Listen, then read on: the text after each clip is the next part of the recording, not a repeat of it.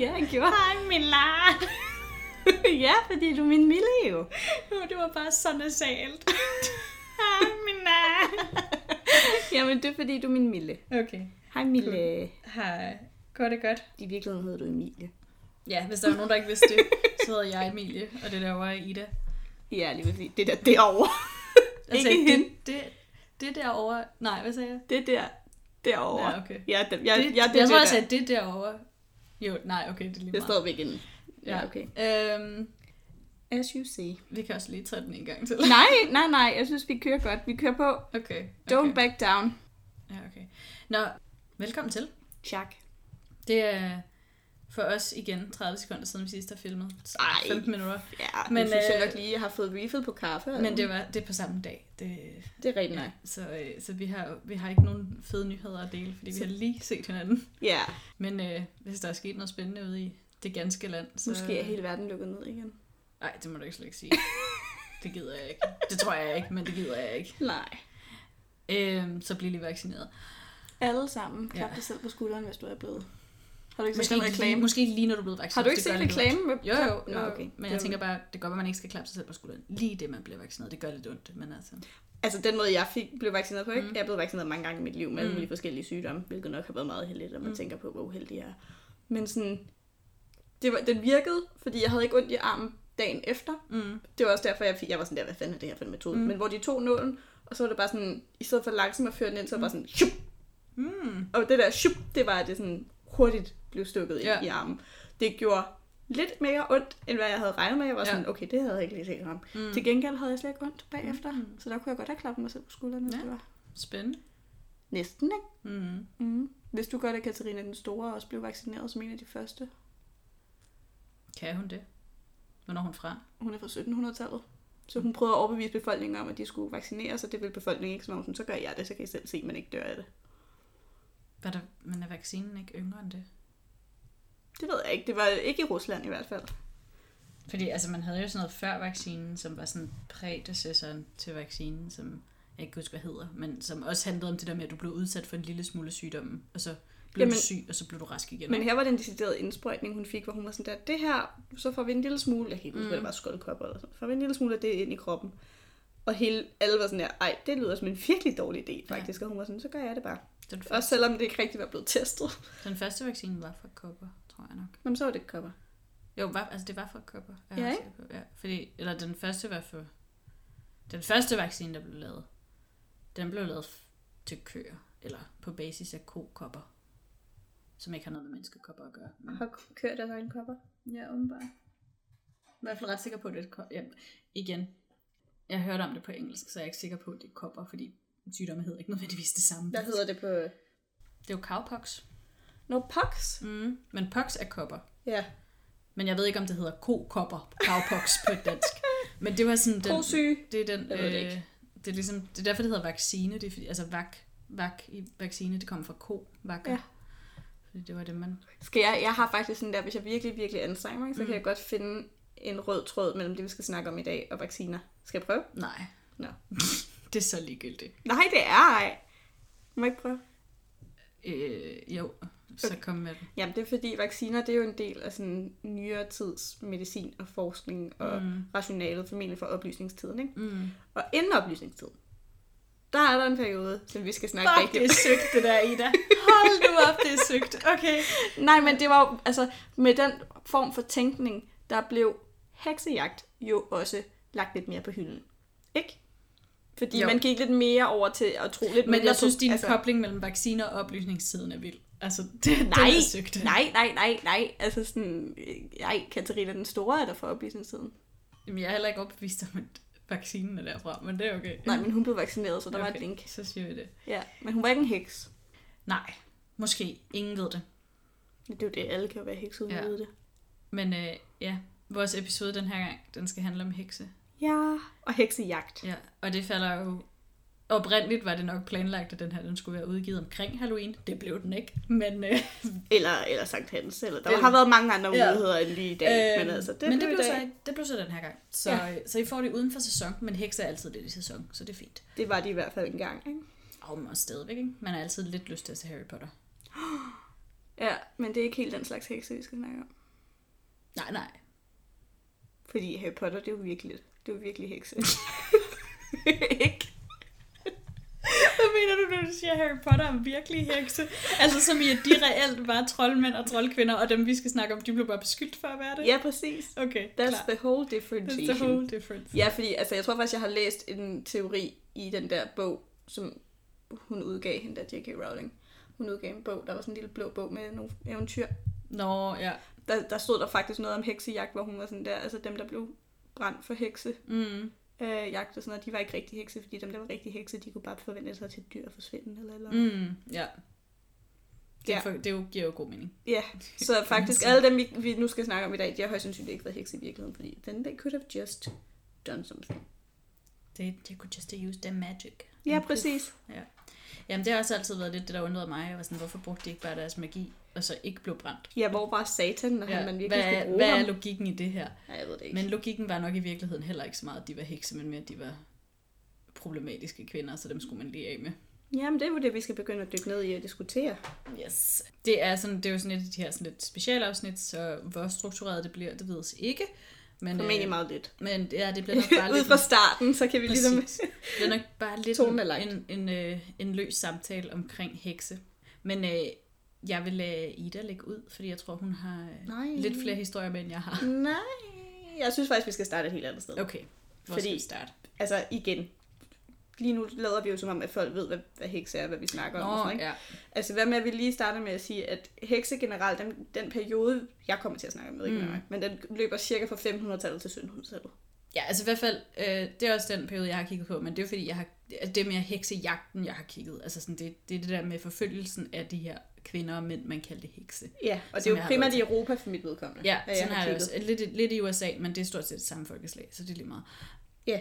Men det er jo også interessant, altså, men, men der har jo været hekse og eller troldmænd og eller shamaner og eller visekoner i alle øh, kulturer og samfund i Og verden. på alle tidspunkter. På alle tidspunkter. Ur- Der altså findes stadigvæk hekse i Danmark, faktisk. Ja, og det har jo været uafhængigt af hinanden på en eller anden måde. Så der, altså, det har jo været, der har jo været en eller anden form for tro eller altså sådan tillid til det her magiske realm, eller det der med, at der var noget andet end bare det, vi kunne se og føle. Ikke? Altså, at der Jo. var sådan en eller anden spirituel og, og, Og der var nogle ting. mennesker, der kunne tøjle det mere Præcis. end andre, ikke? Og det er jo nok det, som altså, i, i den vestlige verden, øh, eller i Europa, i den periode, som vi snakker om, udviklede sig til kristendom og til religion. Altså det var jo det, som engang bare var magi og, og troldmænd, ikke? Altså sådan, det er det samme energi, der er i, i religioner. Det tror du jo også på noget, der er lettere magisk.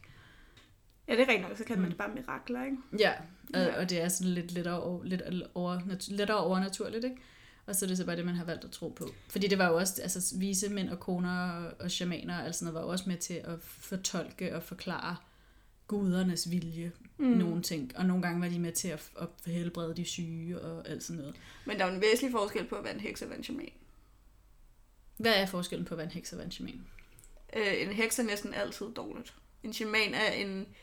At man Jamen, det, er jo mere- først, det er jo først der, i den periode, vi snakker om, at hekse bliver dårlige. Ja, Fordi de har jo, det, på tidspunkt tror har også, de jo også bare været gamle koner, der vidste en masse om medicin, øh, naturmedicin. jeg tror bare, jeg tænker, at de samfund, hvor man har shamaner, Mm. der har man også hekse. Øh, I hvert fald nogle af dem. Ja. Og der er det ikke fedt at være hekser, det er fedt at være shaman. Altså shamanen er en det tætteste, man kommer er en slags præst, men altså det er en lidt basic præst. ja. Men, men sådan, det er, en, øh, det er en, ofte en mand, der kan finde ud af at styre de her, Ja, det har den her også, kontakt. shamaner har der også været kvinder. Altså sådan, der er jo det, nogle igen, det samfund, kommer også an på samfundet. Ja, fordi der er jo nogle samfund, hvor så har den, altså den, det mandlige overhoved, det har været det der sådan krigsførsel og sikkerhed, og sørge for, at vi har vores territorier. Mm. Og så er det kvindelige overhoved, det har ligesom været det spirituelle, og det åndelige og det magiske overhoved. Ikke? Ja, og så har præstinden de eller præstinden sådan, ja. eller shamanen eller whatever. ja, Øh, så det er jo lidt forskelligt afhængig af, hvor man er henne, om det er mænd eller kvinder, det er nok. som er de magiske elementer. Men ofte, også i sådan nyere tid og sådan noget, så der er shamaner, denne her øh, mand, ofte mand, men mm. det kan vel også være en kvinde, men oftest er det en mand, der har modtaget rigtig meget træning i Mm. at være i kontakt med det overnaturlige, uden Ja. at tabe sig selv i det overnaturlige. Mm. Det vil sige, at, at de kan styre de overnaturlige kræfter. Mm. I de samme samfund, øh, der er der hekse, der ikke nødvendigvis skal styre dem. Mm. Så det vil sige, at overnaturlige kræfter opererer igennem hekse, mm. og det gør dem pisfarlige. Ja. Øh, fordi så kan onde kræfter bare sådan... Ja. Øhm, Så der skal man gerne have styr på. Men er shaman og heks så et spørgsmål om at være u- øh, ufaglært og faglært? eller i hvert fald, om det er øh, at kontrollere, eller ikke eller kontrolleret? om det er at kanalisere. Ja. Fordi det kan godt blive farligt bare at kanalisere mm. nogle kræfter, uden at Ja. kunne manipulere dem eller styre dem. Præcis. Siger nogen. Ja. Men det er ikke Øh, dem, vi skal snakke om. Eller det er i hvert fald ikke der, vi har lagt su- super Så meget meget research fokus, i den her episode. Men det kan jo være, der kommer endnu en hekseepisode, så kan vi snakke om nogle af alle de andre former for magiske personer. Hvis man er interesseret i sådan lidt mere nyere hekseteori øh, omkring, hvad der er heks ude i verden i dag, som også bliver forfulgt og dræbt, mm. så kan man læse Evans Pritchard øh, bog Witchcraft in some... Ja, jeg finder ud af, hvad Der mangler præcis halvdelen af den titel. Nej, men det er sådan witchcraft, øh, og det er primært i Afrika. Mm. Øh, og det, jeg tror, jeg har læst en artikel fra det her årtusind, hvor der var en øh, masse børn i Afrika, der blev slået ihjel, fordi at man var sikre på, at de var blevet hekse, fordi mm. øh, hekse er...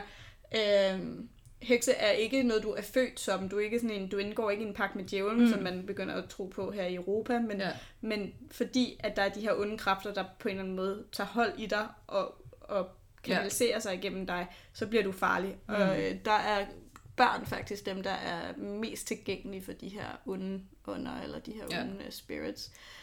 Og det betyder også bare, at hvis der var nogen, der blev syge eller sådan noget, så var det formentlig fordi, at der var nogen, en heks, der havde kastet en, En forbandelse. forbandelse, ja. Ikke nødvendigvis noget, de havde gjort bevidst. Mm. Det kunne have været bevidst, men det kan også bare have været, at mens de sov, så opererede den onde heksemagt igennem dem. Ja. Jeg har ikke sat mig så meget ind i det, det er et par år siden, jeg har læst om det, men det er en ret spændende bog, og det er ret spændende det her med, at hekse meget, meget ofte er forbundet med kvindekønnet. Mm. Øh, og det er det ikke i alle kulturer. heller. Nej. Altså, det hedder ikke troldmand, det hedder stadigvæk hekse og heksekunst. Mm. Ja. Men igen er det ikke det, vi skal snakke om. Nej, og det er jo også, altså de kommer i alle mulige afskygninger også, og, og har haft mere eller mindre indflydelse i- gennem tiden. Mm. Men det er helt sikkert, at med kristendommens indpas, øh, så er de blevet mere og mere associeret med noget ondt og med djævlen. Mm. Øhm, og det kan man jo se op gennem Europa, hvor de bliver forfulgt fra, altså paven ligesom udsteder det der Inquisition-tilladelse, og så ja. Frem til ja, slut, eller 1800-tallet eller sådan noget, ikke? Jo, altså, det er lige det præcis. omkring. Og det, der er det interessante, det er jo også det her med, hvem er det, der bliver beskyldt for at være heks. Det er ofte kvinder. Mm. Øh, der er også mænd, der bliver beskyldt for trolddom, men det er langt, langt, langt de fleste Ja, af og det er ofte kvinder. kvinder. på kant af samfundet, ikke? Altså det er ofte enten gamle kvinder, eller nogen, der har nogen, altså sådan, som måske falder uden for normen, ikke er gift, eller ikke opfører sig sådan, som man mener, Ja. man bør gøre. Eller kloge Øh, koner, der eller- lige pludselig ikke øh, kunne kurere pesten. Ja, ja, kloge koner, altså sådan, som der var nogen, der så så sur på, eller prostituerede eller andet. Altså der er jo mange af de der, men det er jo som regel nogen på kant af samfundet. Det er interessant, fordi der er faktisk også rigtig mange eksempler på, at det ikke er nogen, der er på kant af samfundet, men hvor de er har for meget magt. Altså Anne Boleyn for eksempel blev også Ja. henrettet som Ja, ja, ja. Men det er jo ikke så meget hende, jeg tænker på. Jeg ved, der er nogle øh, sådan overborgerlige kvinder, som blev øh, beskyldt for øh, at have... Ja, så hvis ikke det var, fordi de var på kant af samfundet, så var det, fordi de havde for meget indflydelse. Ja, eller fordi de var på kanten af mænd. Ja, altså, så altså, stod de i ja, vejen præcis. for, for andre Ja. mænds magt. Man splid er et godt eksempel. Ja, lige præcis. Ja. Tager du hende med, Jack? Jeg har bare læst lidt om hende, men jeg har ikke Jeg hendes har nemlig også kigget lidt på hende, men jeg var sådan der, hun er mega nice, så det kan være... Ja, helt jeg tænker, det kan være, at hun skal have et afsnit Helt afsnit, selv. ja, lige præcis. Men, øh, men hun er i hvert fald, hun er nok Danmarks mest kendte ke- heks, men hendes historie er bare sådan totalt øh, Ja. stereotyp på de her hekseforfølgelser. Lige præcis. Og så vil vi lige gøre opmærksom på, fordi det kan være, at I ikke har lyttet til alle de andre afsnit, vi har optaget i dag. Hvis der er lydpatina, så er det mm. familie Milles hund. Ja, han ligger og sover nu, men han bevæger sig jo lidt en gang imellem, så det går at I kan høre ham. Øh, men, øh, og ellers var det alle mulige andre lyde fra huset, så øh, Ja, ja. der er Ja, bare ja, vi mangler stadig et studie. vi er mangler et studie og nogle øh, bedre mikrofoner, men Ja. øh, det kommer en eller anden dag, Præcis. hvis det bliver ved med at være sjovt at lave. Ja. Men Så- altså, jeg er meget nysgerrig på, hvad du har med, fordi jeg ved jo, hvad jeg har med. Jeg ved ikke, hvad du har Altså, med. jeg har bare kigget lidt på hekseforfølgelsen primært i Danmark, og så har jeg kigget lidt på det, der hedder The Salem Witch Trials i Ja, den har, det tænker jeg nok, du ville. Jeg så øhm. har Øhm. også kigget lidt på dem. Ja, så det der, altså så det er, jeg har kigget lidt på Maren Splids historie, og det jo egentlig bare for at bruge den som sådan et, et udgangspunkt. Øh, men det kan også godt være, at vi skal give hende en hel episode, og så snakke lidt mere generelt om det. Ja, altså Marens Blid er altså også bare mega spændende Ja. type. Mm. Jamen, øhm, altså skal jeg så lægge ud? Eller hvad? synes jeg. Altså, fordi mit er meget sådan... Ja, Øh, så skal vi jo se, om man kan finde mine noter. Indtil jeg gør det, så kan jeg jo bare fortælle, hvad jeg kan huske. jeg kan også sige, jeg har, det jeg har lidt om historien, sådan i det historiske periode, og grunden til, at man lige pludselig begyndte at have alle de her kvinder som var på kant af samfundet, eller var meget fattige, eller altså tikkede og sådan noget. Det var blandt andet fordi, at øh, man i Danmark, da man gik til protestantisme, lukkede alle klostrene. Så der, hvor ugifte og, og fattige kvinder kunne tage hen før, der kunne de pludselig ikke være længere, så nu var de på gaden i Ej, stedet for. spændende. Er det ikke sjovt? Jo, det er faktisk rigtigt. Og, og et, at, udover at være, altså sådan, udover at gå i kloster, så var den anden mulighed, du kunne gøre, hvis du var lydfattig og ikke havde noget og var ugift, det var at blive prostitueret. Det var jo kæmpe no-no på det her tidspunkt. Øhm, så det er ret interessant, at sådan, de bliver ligesom tabt på gulvet, og der opstår, altså, og det falder overens med den periode, hvor man jagter hekse allermest. Så det var lidt en, en undskyldning for at skille sig af med alle de her kvinder, man ikke vidste, hvad man skulle gøre ved. Det er faktisk ret interessant. Er det ikke en sjov ting? Det er ikke helt der, jeg har bevæget mig hen, men Nej. jeg synes, det er spændende, faktisk. Altså, jeg synes, det kan noget. Ja. Øh, og Øhm. også det der med, at, at øh, den katolske kirke udgiver de her, den her heksehammeren øh, Hvilket år gør de det? i 1487, Ja, okay.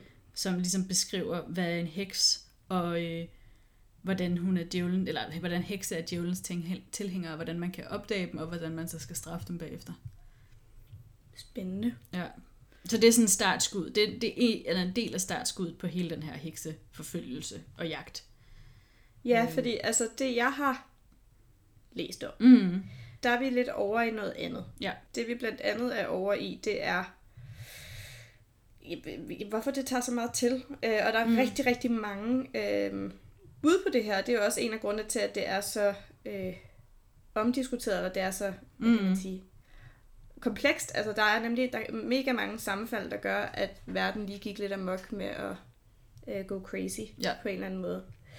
Øhm, noget af det, jeg har fundet frem til, og det er her, hvor jeg stadigvæk leder lidt febrilsk efter de konkrete noter. Mm. I may never find them. Men det er, at, øh, at der omkring 1500-tallet, starten af 1500-tallet, der kommer der noget, der hedder den lille istid. Mm. Og den lille istid er en periode med sygt dårligt vejr. Ja, Hele tiden. det er der, hvor vi alle sammen sulter. Ja, Altså hele det. Europa sulter. Ja, ja, men det er alt nederen. Mm. Altså alt fungerer Mm. ikke. Også fordi, det, det er også det omkring det her tidspunkt, pesten begynder at... Altså det er super heldigt. Ja. Jeg tror, pesten kommer i 1400 eller andet. Hvornår altså, var det, du sagde, det var? Lige starten af 15, 1500. starten af 1500-tallet. Den var ret lang tid. Den var helt indtil 1600-tallet. Ja. Øhm, men der er bare super mange storme, der er super mange Mm. sådan, oversvømmelser, der er super mange alting. Altså Ja. sådan at dårligt vejr, vådt, klamt, høsten går dårligt Mm. år efter år. Altså Ja. sådan alt er nedret. Øh, og det er der rigtig, rigtig mange forskere, der har peget på, kan være en grund til, at folk har begyndt at lede efter. Øhm, Skyldnere. ja, altså finde en forklaring En på, hvorfor syndebuk. fanden er Ja, det, bare ja, går klart. så skidt, ikke? Ja, det giver god mening. Det giver nemlig super god mening. Men øh, så har jeg læst jeg så en artikel, og det synes jeg egentlig også er meget spændende, der handlede om, at øh, det kan sådan set godt være, men det land i Europa, hvor der var allerflest heksejagte, mm. allerflest mennesker, der blev, øh, blev slået ihjel, det var Tyskland. Mm. Og så er man sådan, hvorfor lige Tyskland? Der er også en del i Schweiz, og der er også en del i Nordfrankrig. Mm. Men Tyskland især, that's where it all goes down. Jeg tror, at de hen over de der 300 år, jeg tror, at de har sagt, at der var dokumenteret mellem 40 og 60.000 øh, hekseafbrændinger. Det er også vildt. Det er nemlig Ja. sygt mange. ja, Altså som i virkelig mange. det er helt vildt mange. Det er virkelig mange mennesker, der er, der er døde på den, Ja. den bekostning. Og der var det ret interessant, sådan, jamen hvorfor er det, at, øhm, at det går helt amok? Fordi det går helt amok i 1500-tallet. Mm. Og der er der nogen, der har peget på, jamen det er de her vejrforhold, men så er der nogle andre, der har været sådan, men hvorfor er det så lige Tyskland? Ja. Kan du huske, hvad der sker i Tyskland omkring 1500-tallet? Nej, men jeg går ud fra, at der er en eller anden form for det hele, det falder sammen, skulle jeg til at sige, ellers så bliver det så falder det fra, enten falder det sammen, eller så falder det fra hinanden. Jamen det, ja, det kan man måske godt sige. Altså det, det, der er i hvert fald en ny verdensorden, der kommer frem. Og det er fordi, at Martin Luther, Nå, så det er protestantismen, vi skal Ja, over her. lige ja. ja. præcis, det er Martin Luther, der er sådan der, øh, kunne vi lade være med at lade som om, at man kan købe sig til aflad? ja. Det er jo så Øh. ikke bare i Tyskland, det er jo så, altså det fortsætter jo til resten. Det gør Det det, gør det. Men det, der sker i Tyskland, det er, at det ligesom er der i starten, det bliver totalt battlefield Mm. øh, omkring nogen... Fordi på det her tidspunkt er Tyskland jo faktisk ikke et land. Mm. Det Nej, findes det, det, jo det er jo sådan nogle fyrstedømmer. Præcis. Så Ja. det, altså, det er det er jo faktisk jeg, ikke jeg sad og tænkte, at det der med, at Nordfrankrig og Schweiz, er det ikke også lidt det samme, altså sådan, som, som det der i dag er Tyskland? Altså, fordi he, alle de der territorier, de var jo alle sammen noget af det der, altså de der fyrstedømmer og Preussen og alt det, og det der bliver Preussen og alt det der. Altså sådan, det er jo, det er jo alt sammen lidt det samme på det Jo, tidspunkt. måske. Altså jeg kan for eksempel se her, jeg tror, Jeg tror ikke Schweiz, øh, uden at turde love noget, har været en del. Men Tyskland findes jo faktisk ikke. Altså, det er jo Nej, men det er decideret, det, jeg mener. det er Altså, decideret lol at begynde at snakke Ja. om Tyskland, fordi på det Ja. her tidspunkt er det små fyrstedømmer. Ja. Men det er også, altså Frankrig er jo også kun nærmest lige Frankrig. Altså de er jo også, øh, de er jo heller ikke super unified og, og sådan noget. Der er en konge, men det er jo også nogle store fyrster, der styrer rigtig meget af det. Der står for eksempel her, det her det er bare sådan en fun fact, men der Mm. var et sted i Tyskland, hvor øh, der var en kvinde, der hed Eva, som blev tortureret og tilstod, at hun havde slået et barn ihjel. Og så mm. angav hun også lige to andre. Ja. Ikke så heldigt. Øh, og så blev de tre brændt på bålet. Det, det skete i 1572. Mm. Da de nåede 1590'erne, Mm. det vil sige på 20 år, Ja. der var der 500 mennesker, der var blevet øh, dræbt på bålet i det område. Og der er det altså relevant at have med, hvor mange mennesker, der boede i det område. Mm. De var øh, 2.200 mennesker, der boede i det område. Og 500 af dem blev Og brændt. 500 af dem blev brændt. Det er sindssygt. det er sindssygt det mange. er en kæmpe sindssygt. procentdel. Lige præcis. Og der står her mellem 1400 og 1782, hvor Schweiz faktisk Nå, var de årene. sidste. Okay, jeg troede, du mente, det var mellem 1400 Nej, nej, og nej, nej. 1782. Jeg var sådan, det er sygt specifikt, det nej, sidste. nej, årstil, årstallet Ja. øh, 1400 Ja. til 1782, Yes. yes. hvor at Schweiz øh, formentlig henretter den sidste heks. Mm. Mm. Der er der, øh, ej, der er op til 60.000 mennesker, det er så på Europaplan. Ja, men stadigvæk. Det er ret mange. Det er, der var ikke ret mange mennesker i Europa på det tidspunkt. Ja. Så det er ret mange. Og der, som du præcis som du, som du siger her, Europas tysktalende øh, hjerteland, Ja. eller sådan, Ja. øh, var primært dem, der, der, der henrettede flest. Og det er netop Schweiz, Nordfrankrig og Og Tyskland. Tyskland, ja. Ja, på det her tidspunkt har det været sådan lidt wobbly. Ja, fordi der, der er landegrænserne sådan lidt Ja. hip som hap, ikke? Jo. Ja. Tyskland i denne her periode slog næst, knap 7.000 øh, kvinder ihjel for hekse, hekseri.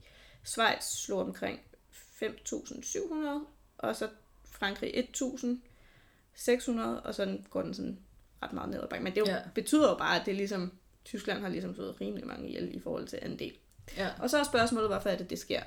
Der er den her teori om, at det er fordi, at det første paven gør, når, når Luther begynder at, at sige, hvad med, at vi ikke skulle betale Mm. kirken så meget. Ja, ja, ja. Så er han jo sådan der, heretic, burn him. ja. Og det virker ikke, fordi at øh, han begynder at få ret meget medhold i, øh, i den del af Europa, han, han befinder sig i. Men, men det her tysktalende sted er meget, meget splittet. Mm. Så det er ikke sådan, at alle, der er tysktalende med det samme, bare slutter sig til, til Luther. Og den måde, både som, det var faktisk den katol- katolske kirke, der sådan, som du selv siger, startede lidt med nogle heksebrændinger. Ja. Øh, Luther gør det en lille smule også. Han, øh, han står personligt for, at det er seks hekseafbrændinger. Og så finder øh, den katolske kirke og Luther nærmest på samme tid, de finder lidt ud af, okay, en rigtig, rigtig god måde at styre folks tro på, Mm. det er ved at gøre dem bange, Ja. og så sige, vi har svaret. Ja. Så på det her tidspunkt, så er der også rigtig meget økonomi involveret. Ikke? Altså, der er virkelig meget økonomi i, i kirken. Mm. Mm. Kirken ejer enormt mange Ja. ressourcer, øh, har enormt mange penge, er enormt rige, øh, og derudover så solgte de jo aflader og alt det her. Så, Mm. så man begynder ligesom, det er jo også en kamp på økonomiske ressourcer. Og igen, den bedste måde, man simpelthen kan manipulere med folk på, det er ved at gøre dem pisse bange. Ja. Og der kan man jo så sige, det virker jo også i dag. Ja, ja, frygt er stadigvæk godt mod. Ja, og også politik, ikke? Altså sådan, mm. i politik, de ting, der er op at køre, det er jo altid, det er jo altid sådan en skræmmescenarie, ikke? Ja. Ja. Det er altid sådan, de farlige indvandrere, Mm. eller klimaet, der går amok lige om to sekunder, eller øh, corona, og mm. hvad med Mm. vaccination apropos, ikke? Sådan, hvad hvis nu vi alle sammen dør af en eller anden mutation, eller sådan, Ja. du ved, det bliver fuldstændig blæst op. Mm. Øh, og så kommer der sådan en, en mobfrygt, Ja. ja. altså sådan, det er sådan en masse frygt. Ja. Øh, og der, der fandt både Luther og den katolske kirke ud af, at det er faktisk et mega stærkt redskab til ja, så det er at... så let at kontrollere folk, der er Ja, bange. ja, lige præcis. Øh, og det var meget interessant, synes jeg, fordi det, Mm. jeg har læst i den her artikel, også det er en mega god artikel, øh, er, at hekse var faktisk en ting inden 1400-tallet, men de var bare ikke farlige. Ja, ja, præcis. Det var jo, altså, det var jo sådan en masse betegnelse, fordi der, der vidste noget om naturmedicin, og var kloge koner, og hjælp med fødsler. Ja. og alt sådan noget. Det var, øh, ja, det var den der masse betegnelse. Og der var også, øh, der var på et tidspunkt, og jeg er lidt i tvivl om, om det, han, om det er kommet samtidig med, at kirken er begyndt at hit, øh, hits på, altså lægge hits på, på, hvad det hedder, heksene. Men så skiftede, så kiggede man jo på, om det var en sort heks eller en hvid heks. Ja. Fordi de sorte hekse, det var dem, der var, det var djævelens øh, kravl, ikke? Altså det var de helt onde. De hvide hekse, det var lidt mere de der, dem der havde, der spredte gode ting i verden. Øh, Hvornår siger du, det her fandt sted? Jamen, jeg ved ikke helt, om det finder sted inden det her, eller i samspil med det her, hvor det er måske bare et spørgsmål om, at der er nogle mennesker, der bare er sådan, nej, nej, altså sådan, hvor hvis man kommer langt nok ud i samfundet, at de er sådan, nej, nej, altså sådan, det kan godt være, at kirken siger det her, men jeg går stadigvæk til den kloge kone, fordi hun ved noget, ikke? Så blev det ligesom markeret som en hvid heks, og de var ikke farlige, de var ikke onde. Øhm, det var de gode, det var den gode magi. Og så var der det sorte hekse, som så var altså Ja. ja. ondskab af dem, der lagde forbandelser over der. og Men er det ikke noget, man kører lidt med stadigvæk i dag? Jo, det tror jeg. I moderne øh, heksesamfund? Sikkert. Jeg ved ikke så meget om moderne heksesamfund. Jamen, jeg ved lidt, lidt men Ja. ikke nok. Altså, Jeg har set at- lidt på TikTok, men jeg ved ikke mere. Ej, okay, jeg har set, jeg, okay, jeg ved en lille smule mere end det. Jeg kender nogle hekse og sådan noget. Men, Ja. men der er det også noget med, at du kan enten vælge at dyrke øh, den mørke magi, Mm. eller den lyse magi. Ja. Og den mørke magi kommer altid med en ret høj pris, har jeg fået at vide. Ja, Så det vil sige, hvis du skal kaste forbandelser og sådan noget, så kommer det også til at backfire. ja. Så der er generelt ikke så mange, der gør det, men Nej. Det sker. Men øh, noget, der også er værd at nævne, det er jo på det her tidspunkt, det giver jo mening, når protestantismen og katolicismen ligesom på en eller anden måde mødes mm. øh, i det tysktalende lande, så Ja. ja. er der jo sygt meget krig. Ja, for så begge, begge sider, der bare sådan, lad os brænde nogle hekse. Ja, men det, altså, der er helt vildt meget krig. Der står faktisk her, at der er mellem 1300 og 1850, altså årstal, ikke? Mm. der er der 104 religiøse krige. Hold op. Det er vildt Det er mange. vildt mange. Det er vildt mange. Det er virkelig ja. mange. Ja. Øh, og, det, og det er kun religiøse krige, ikke? Mm. Altså 1864 tænker jeg ikke tæller ind over, også fordi det lå før 1850, men altså, mm. eller efter. Ja. Men sådan, så, som der også altså, står her, så det her med sådan, okay, der er konstant krig, der er dårlige vejrforhold, mm. alt er barnheds lort. Ja. Hvad kan man vinde folk over på? Det er, at man mm. kan sige, vi beskytter jer. Ja. I alt det her kaos, i al den her ondskab, vi beskytter jer. Der er også pest forresten, mm. fordi Ja, ja. Øh, sådan, vi, vi beskytter jer, og det gør vi ved at beskytte jer mod Satan mm. og hans håndlanger, og en af deres håndlanger var heksene. ja. Og det tror jeg også er nødvendigt at snakke om, det her med, at øh, på det her tidspunkt begynder der at være en meget, meget tæt forbindelse til hekse mm. og Satan. ja. Altså, de bliver jo, man kan ikke være heks uden at være Uden forbundet med det. Nej, ja. der er ikke noget, der hedder, at det er bare fordi, du er ond. Nej, nej, Nej, nej. Det er fordi, at du, det er faktisk så langt ude, at du har sex med Satan. Ja, ja, det er ret Og det skal vi også snakke meget mere om. Altså hele den der seksuelle del af Ja. øh, hekse og så videre. Jeg ved ikke om du, altså du må, jeg kan godt bare blive ved med at snakke, hvis jeg... Jamen altså, det, det er det samme, jeg har kigget på. Og så er det jo lidt det der med, at det, det hvad skal man sige, lovmæssige grundlag for at beskylde nogen for at være heks var ret lille. Altså sådan, du Ja. kunne bare, det var nærmest bare, en, du skulle nærmest bare viske om, at nogen var heks, og så kunne man anholde dem og henrette dem, ikke? Der skulle ikke ret meget til. Der skulle ingenting Der skulle til. virkelig ikke ret For- meget til, Også til fordi du kunne man bliver så bange, ikke? Ja, altså, så du kunne anklage på basis af stort set alt, ikke? Og så var det jo, at de så bliver hentet ind til, til under... Ikke, hvad, hedder, hvad hedder sådan noget? Øh, det hedder ikke undersøgelse. Hvad hedder det? Hvad hedder det, når politiet snakker med en? Forhør? Ja, afhøring. Ja, afhøring. Og de afhøringer var jo bare at torturere det her stakkels menneske, indtil de tilstod. ja. Og det kunne jo være flere år, men det kunne også være over et par måneder, eller et kort tid. Altså, så det var jo virkelig bare at nedbryde de her mennesker. Og en af de, jeg læste, at nogle af de der torturmetoder, de brugte i fængslet, når de skulle afhøres, det var blandt andet, at øh, de ikke måtte sove, de her mennesker. ja den så holde dem vågne hele tiden. Ja. Og så blev de også altså, voldtaget, og Gjorde de det? ja, det var i hvert fald nogen, der gjorde. Nå, ja. Øhm, det var, altså, det var i hvert fald nogen, der gjorde på Marens Blids tid. læste Er der det? Ja. Det er en af måderne, de ligesom torturerer dem. Det er også voldtægt, og så det der med at holde dem vågne. Og Ej, hvor sjovt, jeg har hørt nogle helt andre... Ja, men jeg tror, der var mange metoder. Altså alt galt. ja. ja. Det var bare tortur. If you can think it, you can do it. Ja. Og så er det jo så, at, sådan, at de her kvinder og eller mænd, men oftest kvinder jo så på et eller andet tidspunkt knækker, og så tilstår. ja. Og, Og der så- siger de jo bare hvad som helst. Altså, Der, er de, jamen, det har man jo også fundet ud af, at tortur er en rigtig dårlig forhørsmetode, fordi folk knækker på et eller andet tidspunkt. Men jeg så tænker altså også bare, de at de var jo ja ikke dumme dengang. De var bare anderledes, men de var ikke Ja. ja. dumme, hvor man er sådan, I må da kunne regne ud. Jamen, man har jo fået det ud af det, man gerne vil have, så var det, Det det sådan set lige meget, om det var sandt eller falsk. Ikke? Ja. Og så er det, at de så bliver dømt til døden på forskellige vis. Og det var jo så enten ved at blive, altså typisk ved at blive brændt på bålet. Ja. Og man kunne så også komme ud for sådan en heksetest. Der var lidt forskellige, men den mest kendte, det er jo den der drukne test. Ja, ja. Eller hvor, hvor Den er altså også latterlig. Ja, ja, om de kan flyde eller ej. Og, og i begge, begge tilfælde, så ender personen med at dø. Ja, ja. Altså, fordi enten så flød du, og så blev du brændt, eller også så druknede du. Ja, ja, fordi du blev bundet på hænder og fødder, og så Ja, blev du kastet ud i vandet. Hvis du. Ja. så synker, så er du almindelig menneske. Mm. Men then you're pretty fucked. Ja, Og hvis du øh, Flød, flyder, så, så er var du heks. Ja. Altså, Nogle gange så bliver de også puttet ned i sådan en lærredsæk. Ja, men øh, det er jo samme koncept, ikke? Så, øh, så det var lidt en lose-lose situation, når man blev først blev anklaget som heks. Og det var ikke ret mange, der formåede at komme ud af de der anklager igen, uden at, at blive henrettet. Nej. Altså størstedelen af dem, der blev anklaget, det var jo nærmest en dødsdom, lige så snart du blev anklaget. Ja, ja, bare ordet heks. Men det var øh, sjovt, fordi, mega øh, farligt. Hvad det hedder... Øh, altså ikke fordi vi skal snakke om Marens Blid nødvendigvis, men hun blev anklaget, og så frikendt først. Ja. Og så blev hun anklaget igen, fordi han Da gik til kongen kongen. gik ind, ja, da Og så var kongen kongen jo bare sådan, ja ja, men selvfølgelig er hun heks, så hun skal... Og når kongen siger det, så er der ikke noget at gøre. Ikke på den tid i hvert Nej. fald. Nej. Men det, det er virkelig øh, tragisk.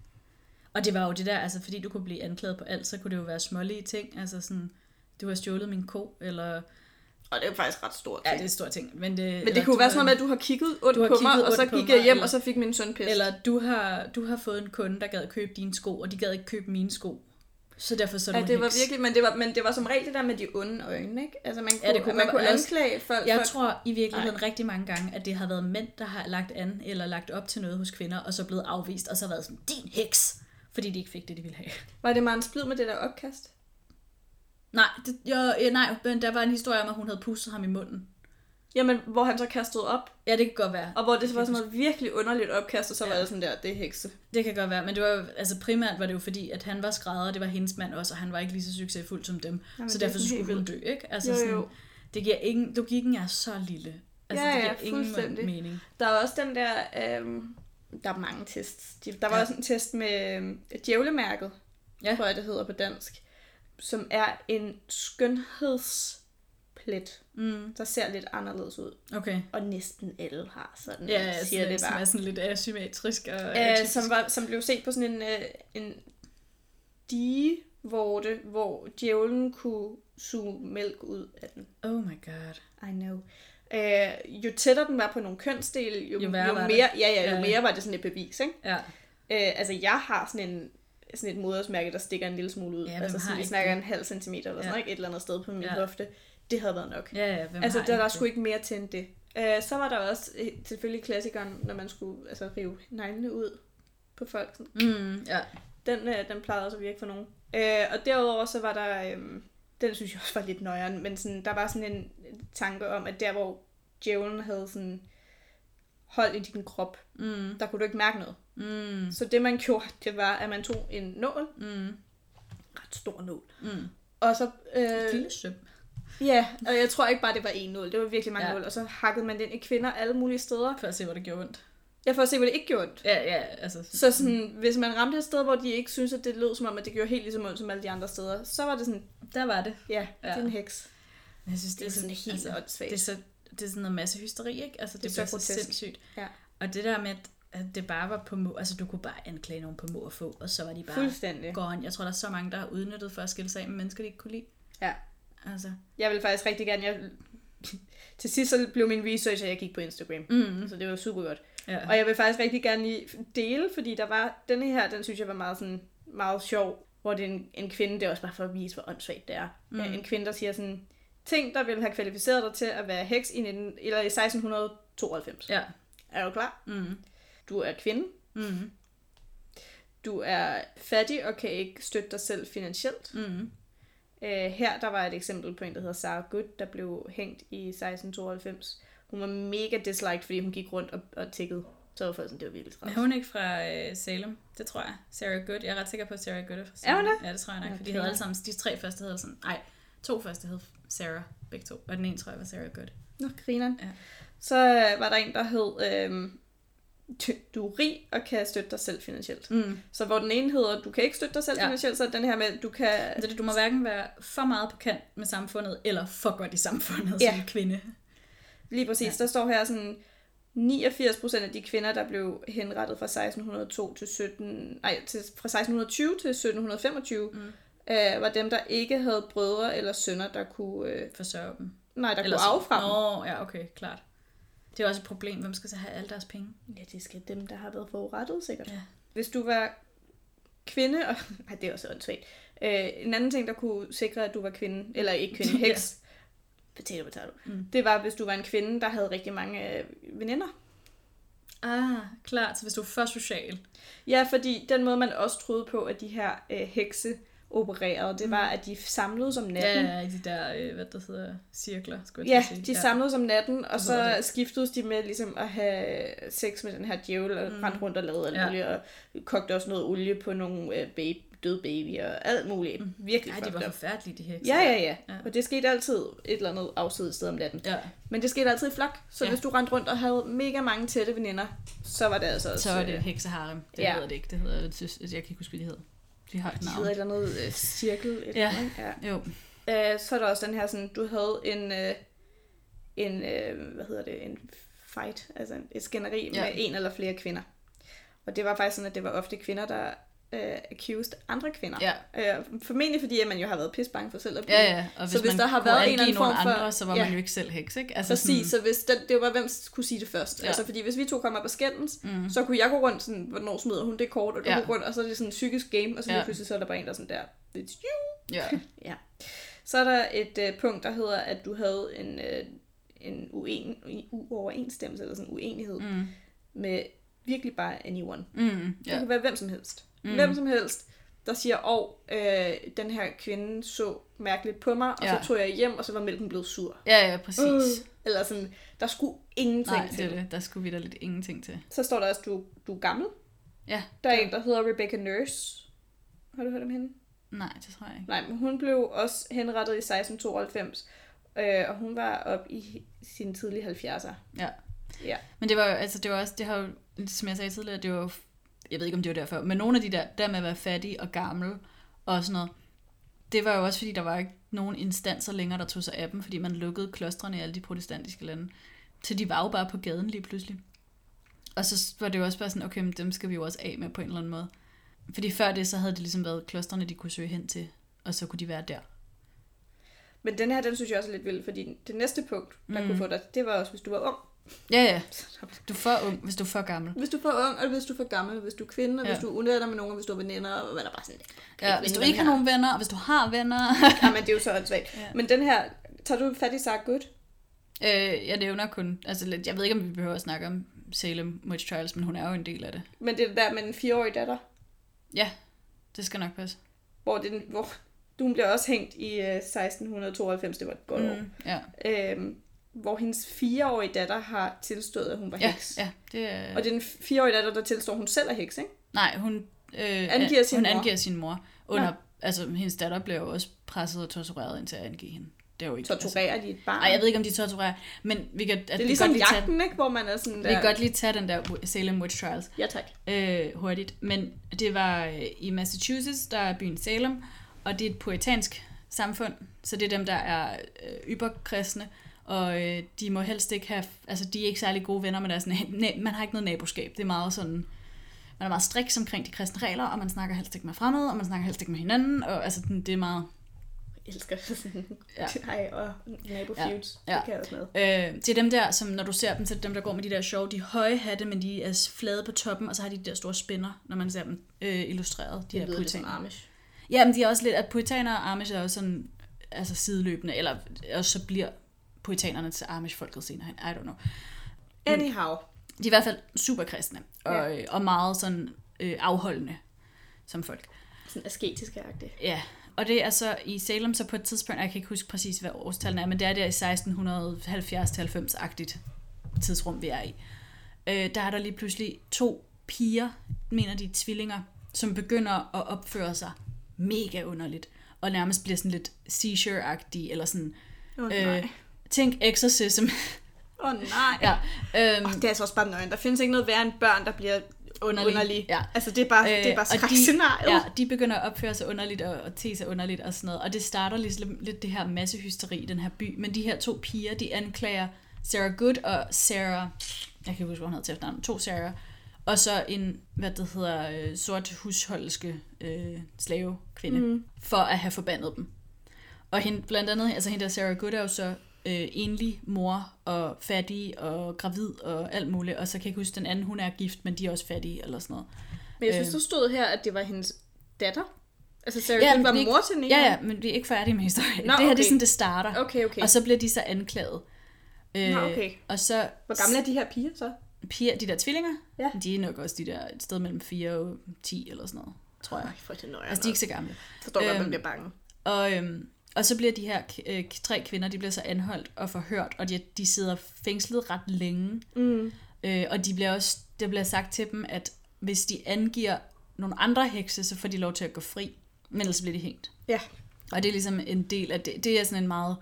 Det er en ting, der sker her i Salem under den periode, hvor de, hvor de øh, hænger en masse hekse. Og det er noget med, at den første, jeg mener, den første, der knækker, det er hende der, øh, den sorte slavekvinde. Hun siger, ja, jeg er heks, og jeg forbandede de der to børn. Øh, så hun bliver hængt.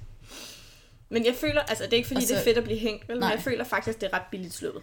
Jeg får så Fordi blive brændt. i forhold til rigtig mange af de andre Ja, det kan godt være. hekse bliver slået Øh, på. og så hvad det hedder, og hun angiver så også de to andre, de der to Sarah kvinder. Ja. Og så er det, at de to, Sarah, den ene Sarah er gift, og hun bliver ved med at prøve at, at sige, at det ikke er hende, og, altså sådan, Mm. for at komme, og den anden, det er hende, mener jeg i hvert fald nok er hende, der har, hvad det hedder, den lille datter der, og ja, ellers er alene. Og så er det nemlig, at de tager fat i hendes datter og får forhørt hende, og til sidst så knækker datteren, som jo er fire år gammel, så det kræver nok ikke så meget at forhøre en, en pige til at tro på, at hendes mor er heks, ikke? Og så angiver, så siger hun, ja, min mor, hun er heks. Mm. Og så bliver de der to andre Sarah, de bliver så begge to øh, også dømt som hekse og, og hængt. Men de har jo begge to været sådan, nej, nej, nej, nej, det er vi ikke overhovedet. Det er slet ikke noget, vi er. Øh, og så efter det, så tror jeg, de ender med, i den der periode på godt 20 år eller sådan noget i Salem, der hænger de 17 mennesker. Og det er tre mænd, og så er resten af dem kvinder. Ja. Har det er du, sådan noget den stil i hvert fald. har du hørt, hvad der skete med den fire år efterfølgende? Bliver hun også anklaget for at være heks? Nej. Nå, okay. Hun bliver fængslet. Nå. Det virker lidt mystisk, men Ja. hun bliver fængslet. Og så bliver hun øh, altså, frifundet, eller sådan kommer ud mm. efter ni måneder. Ja. Øh, og den, hele den her episode, den har gjort hende permanent sindssyg. Ja, det kan jeg sgu godt forstå. Altså, Og i dag vil man måske mere sige traumatiseret end Ja, ja, ja. insane. Men ja, øh, men dengang havde man ikke så mange ord for nej. det. Men det var, altså i, i Salem, der var der, det blev sådan et hysteri, hvor de lige pludselig bare er anklaget til højre og venstre. Og det var nemlig sådan en ting, at hvis du var blevet anklaget som heks, så en måde at komme ud af det på, det var at anklage tre andre, ikke? Altså Mm. sådan, og så få nogle andre hængt i stedet for. Og det er noget, det har også, altså der er også et eller andet med, der er de der piger, som begynder at opføre sig underligt, og så er der nogle flere, måske de otte, de der tvillinger faktisk, altså otte år. Mm. Og så er der nogle flere børn, der også begynder at opføre sig underligt, og så tænker man, at de alle sammen er blevet forbandet, de her hekse, og altså det stikker helt af. Men jeg tror, så vidt jeg husker, er der vist også noget med, at høsten ikke går, altså det går ikke, det er nogle, kåre, altså nogle hårde år, de Ja. der, og så det hele, det falder jo sammen. Men det var, Ragnarok is upon us. Ja, ja og det, ej. men det er så det mest øh, kendte heksejagtsepisode, de har i staterne i blandt vest, altså vestlige tilflyttere. Ikke? Jeg ved Ja. ikke, hvordan det har været blandt de indfødte Nej. derovre. Om de har haft øh, hekseforfølgelse, eller om de bare har været sådan, hekse, mega fedt. Ja, ja Øh. altså sådan, ja, fordi... Uh, jeg har så mange ting, jeg vil sige. ja. Øhm, for det første vil jeg lige, mens jeg husker det, der var... Jeg har læst et sted, der var 43.000, der har man registreret, der blev øh, brændt mm. på bålet. ja. Og de var fordelt ud på 11.000 retssager. Så det er Okay. jo det der med hver retssag, der kører. Der kører Ja. den jo netop sådan med, at du angiver et, altså, Ja, nogen, ja. som så angiver nogen og sådan noget. Ja. ikke? Præcis som du siger der. Men lige præcis det, du siger med, med indfødte folk og sådan noget, der er, det er jo lidt interessant, fordi hvorfor er det, det er kvinder? Hvorfor Altså- altså, er det, det er kvinder, der oftest blev... Altså, jeg ved det godt. Mm. Eller jeg har en teori. Jeg har også en teori. Hvad er din teori? Min teori er, at det var fordi, at, altså fordi de ikke havde nogen rettigheder selv, så de har været lette ofre. Ja. Altså det der med, altså sådan, hvad, hvad vil, hvis du har en mand og en, dame, og en, en mand og en kvindes ord imod dig, hvad, altså, så tror man jo på manden, fordi lov, alle lov er ligesom skrevet den vej rundt, ikke? Jo. Øhm, det der med, at du ikke, altså det var også, fordi kvinder kunne jo være super fattige, fordi de kunne ikke eje noget. Altså sådan, altså, og ligesom du siger med de kvinder, som så ikke havde nogen mandlige arvinger og var rige, fordi de så på en eller anden måde har fået tjent nogle penge, ikke? Jo. Altså, det er, jo, det er jo det der med, at de måtte ikke rigtig have noget magt, for de var ikke rigtig noget. Ja. Altså sådan, det, det tror jeg har noget med det at gøre, at det har været lette ofre på den måde, fordi du havde bare ikke nogen rettigheder. Nej. Og jeg tror, at det er et virkelig, virkelig godt eksempel på, hvor komplekst det her er. Fordi mm. jeg tror helt klart, det er et lag af forklaringer. Jeg tror, der er rigtig mange Og jeg tror forklaringer. også, der er mange Der grunde er virkelig mange forklaringer. Men, men det, som jeg egentlig tænkte på, det var, at øh, på den her tid, omkring Tudor-tid, mm. Der har man den her orden, der hedder den Natural Divine Order of Things. Eller Ja, noget. ja, ja. Øh, som er sådan en, en orden, hvor at du har Gud på det øverste, og så har du vel, altså jeg tror ikke engang børn er med, så Nej. kvinder på det nederste, men ja. altså sådan, nej, dyr er vist under kvinder, og så er planter vist under dyr. Ja. Men sådan, du har alle de her sådan, du har de her forskellige lag, Ja. øh, og det er enormt strikst. Mm. Og en af grundene til, det tror jeg også, jeg har snakket om, en af grundene til, at Shakespeares fortællinger var så stærke, mm. det var fordi, det han gik ind med, det var, at han gik ind og fuckede lidt med The Order of Things. Ja. Øh, Macbeth er et rigtig godt eksempel på, hvordan at den skulle være mega uhyggelig i sin samtid, fordi mm. der er en kvinde, der går ind og forstyrrer det her. Ja. Og det er sådan generelt, at kvinder på den her tid blev set, det tror jeg faktisk også til dels, de gør stadigvæk i dag, mm. øh, bliver set som mere i kontakt med naturen Ja. end mænd. Og natur var farlig. Ja. Fordi natur var sådan... Det forstod man ikke helt. Ja, men også fordi natur var... Øhm, Uterrenligt. Og ja, og det var en, det var en, øh, en orden, der på en eller anden måde tilhørte Gud. Mm. Altså sådan, det var jo Gud, der havde kontrol med naturen, så hvis Ja. kvinder var ekstra meget i, kontro- altså, i kontakt med... Var de så ekstra meget i kontakt med Gud? Ja, det skulle man jo tro Ja, var det, lo- altså, det logiske, Jo, det jo, er de men jo så altså lidt på væk. sådan en måde, hvor det er farligt. Altså, Nej, jeg tror mere, det er det her med, at hvis... Ja, jeg tror mest, at det er derfor, at kirken har haft mm. behov for at lægge låg på ja. dem. Men jeg tror også, det er det her med, at hvis kvinder kan gå ind og manipulere med noget, eller har kontakt med noget udenom Gud, Mm. Så er det ikke godt. Nej, det er Så måske det også en idé, altså den der idé, man havde om the fairer sex, altså at kvinder var mere skrøbelige, eller ikke lige så stærke som mænd, så de var lettere at manipulere med for djævlen, ikke? Altså sådan, det har Jo, måske også været præcis. derfor, man tænkte, at, Lige at præcis. det var dem, der øh, Altså, de ramt. har været, de, ja, lige præcis, de har været, altså bare fortællingen om Adam og Eva, ikke? Det, er jo, Mm, det er jo præcis. Eva, der, der bukker under ja, først, Ja, for naturen, for slangen. ja, for djævlen. Ja, lige præcis. Mm. Øh, så de er det her lidt sværere køn, og det, jeg tror jo egentlig i virkeligheden, det er fordi, de har været det stærkere køn, at man har været sådan der, det bliver, altså fordi, det, jeg ved, okay, total mm. side note, jeg kørte med 5C forleden, ikke? Okay. og der var mange hekse. Nej, men jeg stod, jeg gik ind, og øh, der var rigtig mange mennesker med den her bus. Mm. Og så så jeg en kvinde, der sad nede for enden af bussen. Mm. Og hun sad omvendt på, sin, på sit sæde. Ja. Så jeg kunne ikke se hende, jeg kunne bare se, at hun sad på knæ. Mm. Og så sad hun med sit lange, meget smukke, sorte hår og sin lidt frodige figur. Mm. Øh, og så sad hun og kiggede den anden vej. Så det vil sige, det man så, det var hendes ryg og hendes hår, mm. og den måde, hun sad på. Ja. Og det virkede relativt seksuelt, mm. uden at det var det. Mm. Og jeg kunne bare se, inklusive mig selv, hvordan alle mennesker var draget af at kigge Ja. på hende. Ikke, ikke, ikke fordømmende, Nej, nej. men det er bare, når der, når der er så meget seksuel energi i en kvinde, Mm. så er det bare mesmerizing. Ja. Det er distraherende. Det, Ja. er, det er sådan, og derfor tror jeg også, det har været noget, der skulle kontrolleres. Mm. Især fordi det her med børn, det tilhørte, altså det var Guds domæne mm. Ja. at sætte børn i verden. Det var Ja. Guds domæne sådan, at beslutte, mm. hvornår skal der liv, og hvornår skal der død. Ja. Og kvinden var jo egentlig et ret, øh, altså ret meget kon- kontakt med den her del af at skabe liv. Mm. Og igen, det kan bare blive noget mix, Ja. mixmask. Kæmpe skud ud til kvinden i, øh, hun var, I bussen. Hun var, jamen, hun var virkelig flot. Jamen, jeg var virkelig bare sådan, ej, hvor er det fantastisk at se, sådan en, når en kvinde virkelig bare owner sin... Fordi det handlede jo rigtig meget om at tøjle seksualiteten. Mm. Det handlede virkelig meget om at tøjle kvinders seksualitet. Ja. Også fordi vi har set, igen, Anne Boleyn er et fantastisk eksempel, øh, Elizabeth Woodward er faktisk også derhen af, vi har jo set, hvad sex appeal kan gøre ved mænd. Ja. Og det kan smadre samfund. Mm. Det kan, eller smadre, det er måske så hårdt sagt. Det kan omvælte samfund. Det Ja, kan ja, styrte ja, samfund. Det kan manipulere enormt meget. Der er enormt meget kraft i denne her sådan, seksuelle energi. Mm. Øh, og jeg tror også, det er derfor, at seksologi skulle gøres farlig, ikke? Fordi den seksologi skulle ligesom sådan channel into the relationship with the devil. Altså Ja. sådan, der er så meget sex i hende, det er ondt. Det er ja, ondskab. Ja, ja. For det jeg er ved ondskab. ikke, hun kan, hun kan styre mig, så det må være djævlen. Ja, lige præcis. Det må, hun kan være den ultimative fristerinde. Mm, hun kan manipulere med os. Så. Min pointe med alt det her var, mm. jeg havde faktisk en pointe, det var, at kvinder blev ofte set som værende hekse, oftere end mænd, muligvis fordi, at de har haft en tættere forbundethed til naturen. Mm. Og derfor er det jo lidt interessant, når man så tager sådan noget indfødte folk frem, der lever i pagt med naturen, der Ja. dyrker det guddommelige gennem naturen. Mm.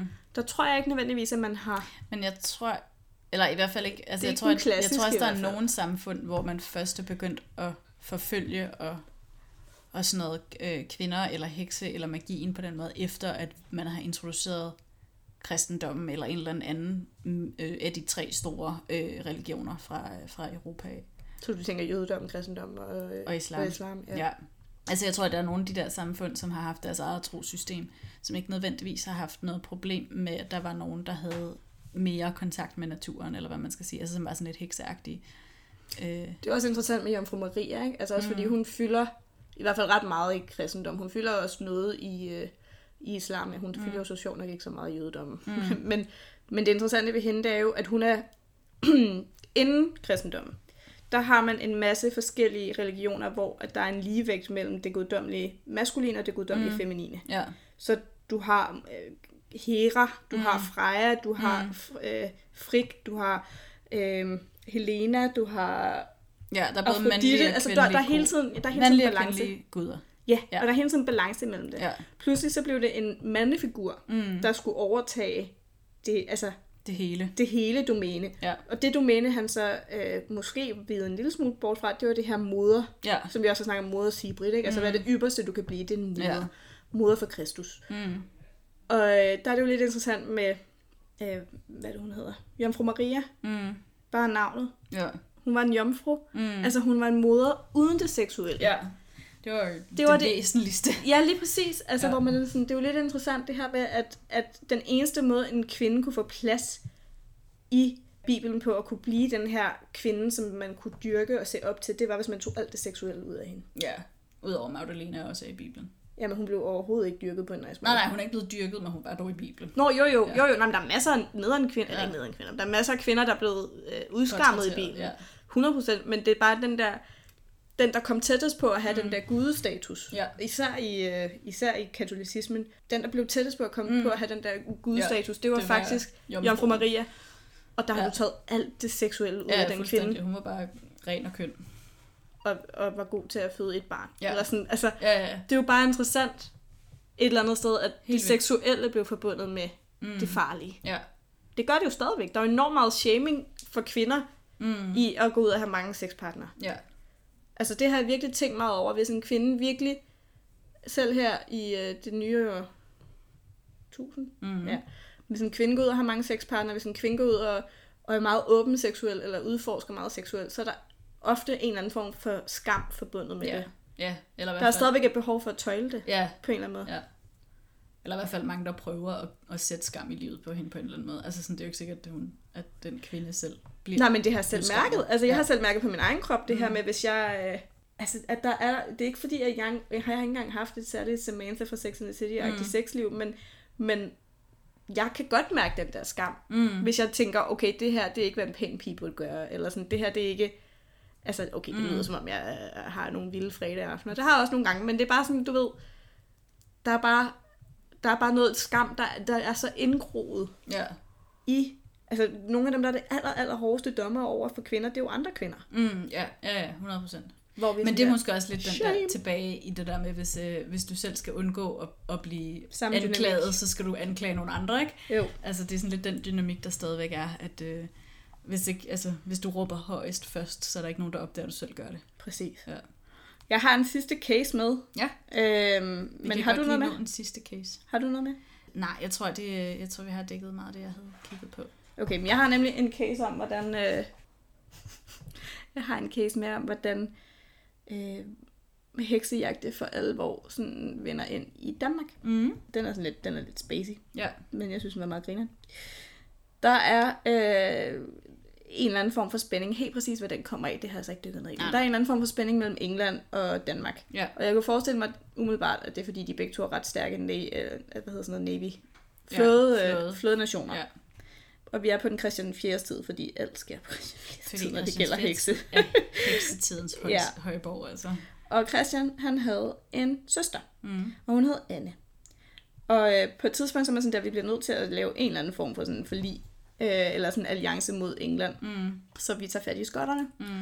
Og jeg tror faktisk, Scott James, jeg tror faktisk, det er nemlig ham, eller man kalder ham kong Jakob. Jeg er ret sikker på, også ud fra et tidspunkt, at det var Elisabeth den førstes efterfølger. Mm. Så, eller det var det. Så det var James var øh, søn af Mary Stuart og grandnevø eller sådan noget til. Mm. Ja. Ja.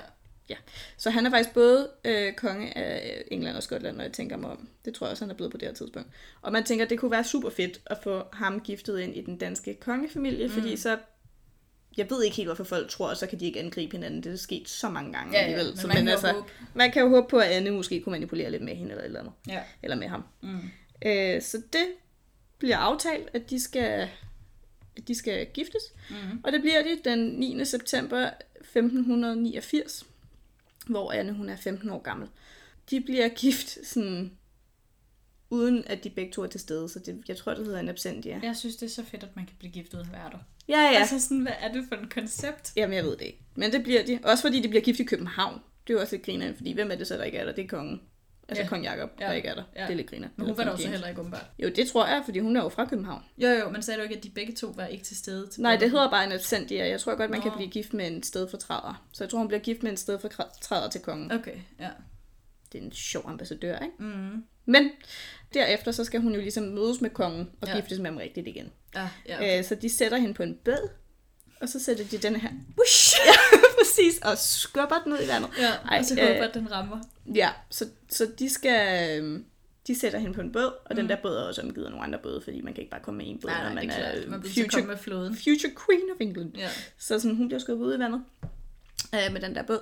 Øh, og så Jeg tænker godt man, du kalder det et båd og ikke et skib. ja, det er totalt et skib, og det er jo altså første klasse og alt det Ja, der, ikke? Øh, bliver sendt afsted, og hun, øh, der er en mand, hvad er det, han hedder? Jeg føler, han hedder Munk. Peter Munk. Ja. Peter Munk, han er kaptajn, og der er en, altså, det er en hel masse højtstående mennesker, der skal stå for at få hende Det er sikkert klart. Hun er til Skotland. treasure. Hun er totalt precious. Ja. Hun er så precious. De sætter afsted og sejl, og det er perfekt vejr. Øh, det burde kun tage tre uger. Og stort set lige så snart hun er ude på hav, Mm, så bliver det dårligt vejr. så bliver det ikke bare dårligt vejr, det bliver Pisse sådan dårligt der død og ødelæggelse dårligt vejr. Så de, øh, de prøver lidt, de prøver lidt, og så sejler de, Hjem igen. ja, de sejler ret hurtigt i land igen. Mm. Jeg tror faktisk, at de, øh, de sejler først til Oslo, fordi mm. I don't know. Men de sejler først til Oslo, og så vil de sejle fra Oslo til Skotland. Ja. Men det giver også god mening. Det mere lige over. Er det det? Det tror jeg, hvis du kigger på et kort. Det er det måske fra København i hvert fald. Mm. Ja. Øh, så de sejler tilbage til Oslo. Og så er de sådan, okay, lad os lige prøve igen. Mm. Øh, da det stiller lidt af, og så tager de ud igen, og så bliver det mega dårligt vejr igen. Så de må tage tilbage. Jeg tror, de kører det show tre gange. Mm. Det her, det er i september, at, øh, at det her sker, ikke? I oktober, der begynder Jacob at være sådan der, hvor min, hvor min dronning? Ja. She should have been here by now. She should have sådan der arrived. hvad er det her for noget? Så han begynder at blive lidt nervøs. Og det synes jeg også er ret grineren, fordi så har jeg så læst nogle kilder, der siger, at øh, den 10. oktober, den 8. oktober, øh, oktober, der blev James eller Jacob åbenbart bange. Mm. Det er fedt, man har datoen for det. Og den 10. oktober, der er der en mand på et skib, der har klaret den, Mm. Ja. der så fortæller, hvad det er, der foregår. ja der er Og jeg synes egentlig, det er ret griner, at der er et, et eller to skib, der bare ikke har vendt om, og bare været De, sådan der. nej, men det er jo, de er da sikkert blevet sendt afsted. De er sådan, I bliver nødt til at tage det over og fortælle dem, hvorfor vi ikke kan komme. Men det er jo bare en sjov idé, fordi hvis man kan komme derover, hvorfor mm. filen har man så ikke bare gjort det? Men eller tror du ikke, det er et spørgsmål om risk? Risk, jo, altså, jo, jo. Det er et spørgsmål om, om, om altså risikoen for, at vi går ned er for høj til, at vi kan sende den fremtidige dronning af England med, med den her båd. Men ham der, Paul, ned fra hjørnet af, ham kan vi godt sende afsted. Præcis, Ja. præcis. Så der bliver altså sendt 14 skibe afsted de her tre gange frem og tilbage, frem og tilbage, under rigsadmiral Peter Munk. Ja. Øh, og det er jo sådan lidt pinligt for rigsadmiralen, at han ikke har kunne komme i mål med det. Mm. Og Jakob han er sådan der, eller James, hvad skal jeg kalde ham? Skal vi, kalde ham? vi kalder ham James. James. Jacob. Jacob. Nej, øh, vi kalder ham Jacob. Mm. Øh, Kong Jacob, han, øh, han, han, han er sådan der, fandme nej, jeg skal have min kone, Ja. og jeg skal have hende nu. Så han beslutter sig for, jamen så tager jeg da bare over Nordsøen i stedet hende. for, Ja. og gifter mig med hende. I Der. Oslo. Ja. Ja. Så det gør han. I november øh, 1589, der sejler han over til Norge. Mm. Og det er går også, strygende. ja, det går virkelig dårligt. Nå, okay, er dårligt øh, han, han overlever, men det er øh, med nød og næppe. Ja, okay, så der er bare dårligt vejr på den Det er strækning. super dårligt. Ja. Så bliver de gift. Mm. Og så giver de bare officielt op på at komme tilbage til England. De er sådan der, det kan vi simpelthen ikke overskue i det her vinterhalvår. Altså det var sådan der rough seas. Ja. De er der altid om vinteren, og nu, det har været ret hårdt efterår. Vi tør slet ikke tænke på, hvordan det bliver. Så Ja, de tager til ja. København i stedet for. ja. Og så bor de der i et halvt år. Og hygger med kongen, og Ja, ja, ja, ja, minkler, er og godt networking og sådan noget. Ikke? hyggeligt. Det er, og godt networking og alt det der. Mm. Og der er det så, at øh, der sker lidt af hvert. Noget af det, der sker, det er ham der Munk, og også en mand, der hedder Rigshofmester Valkendorf, øh, som også har skulle påtage sig nogle af de her transportmuligheder over mm. til England. De begge to sådan der, det var altså ikke vores skyld. at vi ikke kunne lykkes med det. Der må være, der må være en heks. Ja. Der må være en heks. Så derfor så øh, begynder de at anklage nogle kvinder. Blandt andet anklager de borgmesterfruen Margrethe Skiver. Ej, stakkels hende. Ja. Hvorfor skal det lige gå ud over hende? Øh, jamen, jeg ved det ikke. Og borgmesterfruens nevø prøvede faktisk at, at hjælpe hende, men Ja. det lykkedes ikke rigtigt. Nej. Og øh, det her, det er en kvinde ud af 13 kvinder, der bliver anklaget. Okay. Ud af de her 13 kvinder, der er der to af dem, der begår selvmord i fængsel, Det kan jeg sgu mens resten bliver brændt på bålet i øh, 1590. Det Så altså året godt. efter alt det her, det går galt, ikke? Så ja. Ja. er der altså lige 13 kvinder, der lige måtte lade livet. Ja. Og jeg synes også, det er lidt griner, at det er borgmesterfruens niveau, og ikke borgmesteren, der lige træder ind. Ja, ja, Altså, ja, Men ja. nej, nej, du sådan der, skat, you are on your own now. Ja.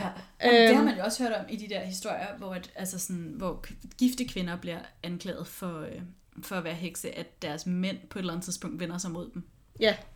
Men det, det er nogle underlige, underlige, underlige sådan, forbindelser, man har let efter, fordi der står her, at de her 13 kvinders forbindelser til skibene har formentlig været, at deres mænd var med ombord. Ah. Og så er jeg sådan der, hvorfor skulle de så ville sænke dem? Jamen, det var fordi, de også skulle af med manden, ikke? Altså sådan...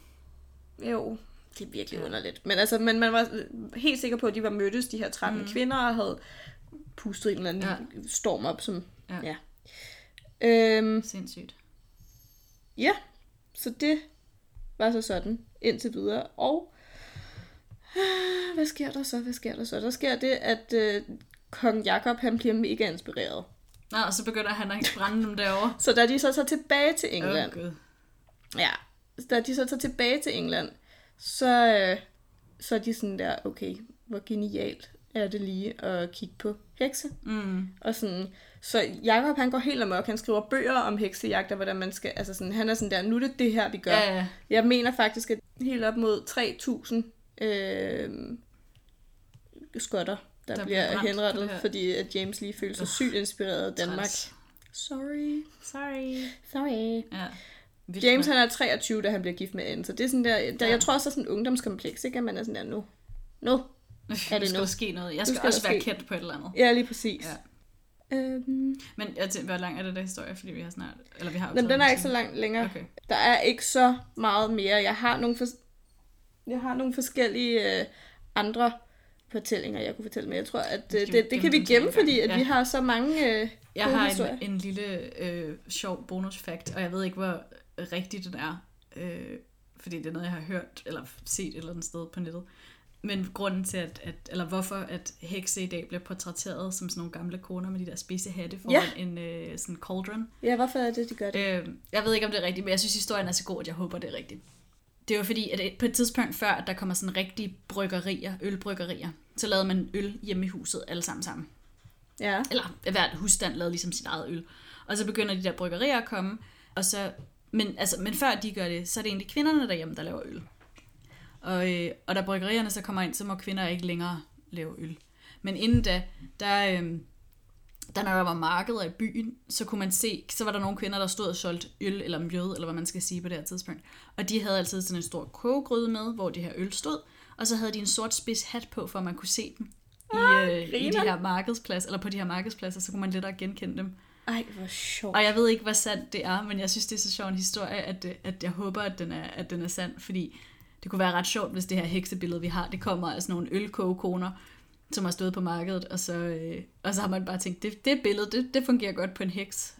Fordi det der billede, vi har med spidshat og, øh, og gryde, det er jo først kommet ret sent. Altså, det var jo ikke det billede, man havde heks, dengang man brændte dem. Nej. Så når du ser de der øh, træsnit fra den tid, øh, og teg, altså sådan, tegninger og malerier af dem fra den tid, så er det jo ikke den type heks, man ser der. Det er jo Nej. først noget, der er kommet langt senere. Det billedet på en heks. Ja.